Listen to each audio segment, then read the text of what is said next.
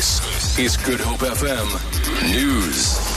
Human Settlements Minister Lindiwe Sisulu will today hand over houses and more than 2,000 title deeds to N2 Gateway homeowners in Cape Town. Launched in 2004 as a pilot project, the N2 Gateway project is expected to deliver 23,000 housing opportunities. To date, over 6,000 title deeds have already been issued to beneficiaries. Sisulu will be accompanied by various officials, including Cape Town Mayor Patricia de Lille. There's no solution in sight for grounded airline Skywise. It says its operations will remain suspended until further notice.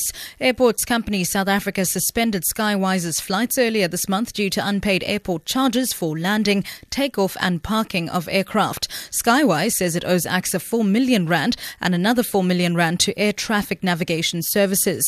Co-chairperson of the airline, Tabasum Kadir. I still suspended till it pays its arrears. One of the reasons is that, but since the suspension, all the investors and creditors are very nervous. All my complaint is with ACSA. They could have given 48 hours because they were getting advance money for what they were, we were flying.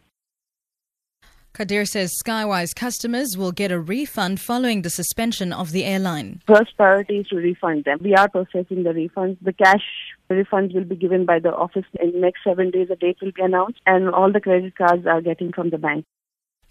The Knysna municipality in the Southern Cape has refuted reports of irregularities in a tender awarded for its integrated spatial development framework.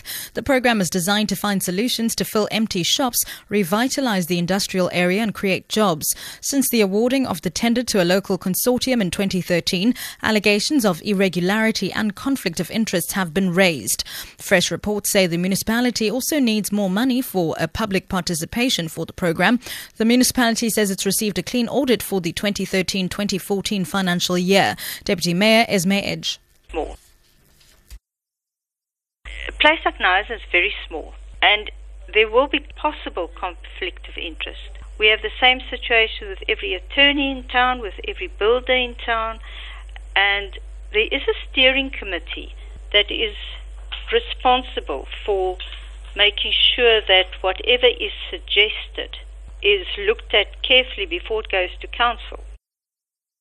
And finally, researchers at Stony Brook University in New York say a cancer study suggests that random cell mutation rarely leads to cancer without the contribution of external factors. Lead researcher Yusuf Hannun says the new study concludes that lifestyle choices such as smoking and drinking excessive alcohol may be contributing factors to 90% of all cancers. Hannun says the research could also help redefine cancer preventative strategies. We undertook several approaches, four different approaches, to try and get a quantitative estimate of what is the contribution of those extrinsic factors to the incidence of cancer.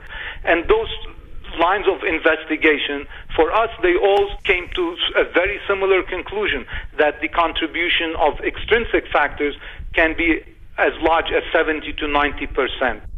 For Good Hope FM News, I'm Sibs Machiela.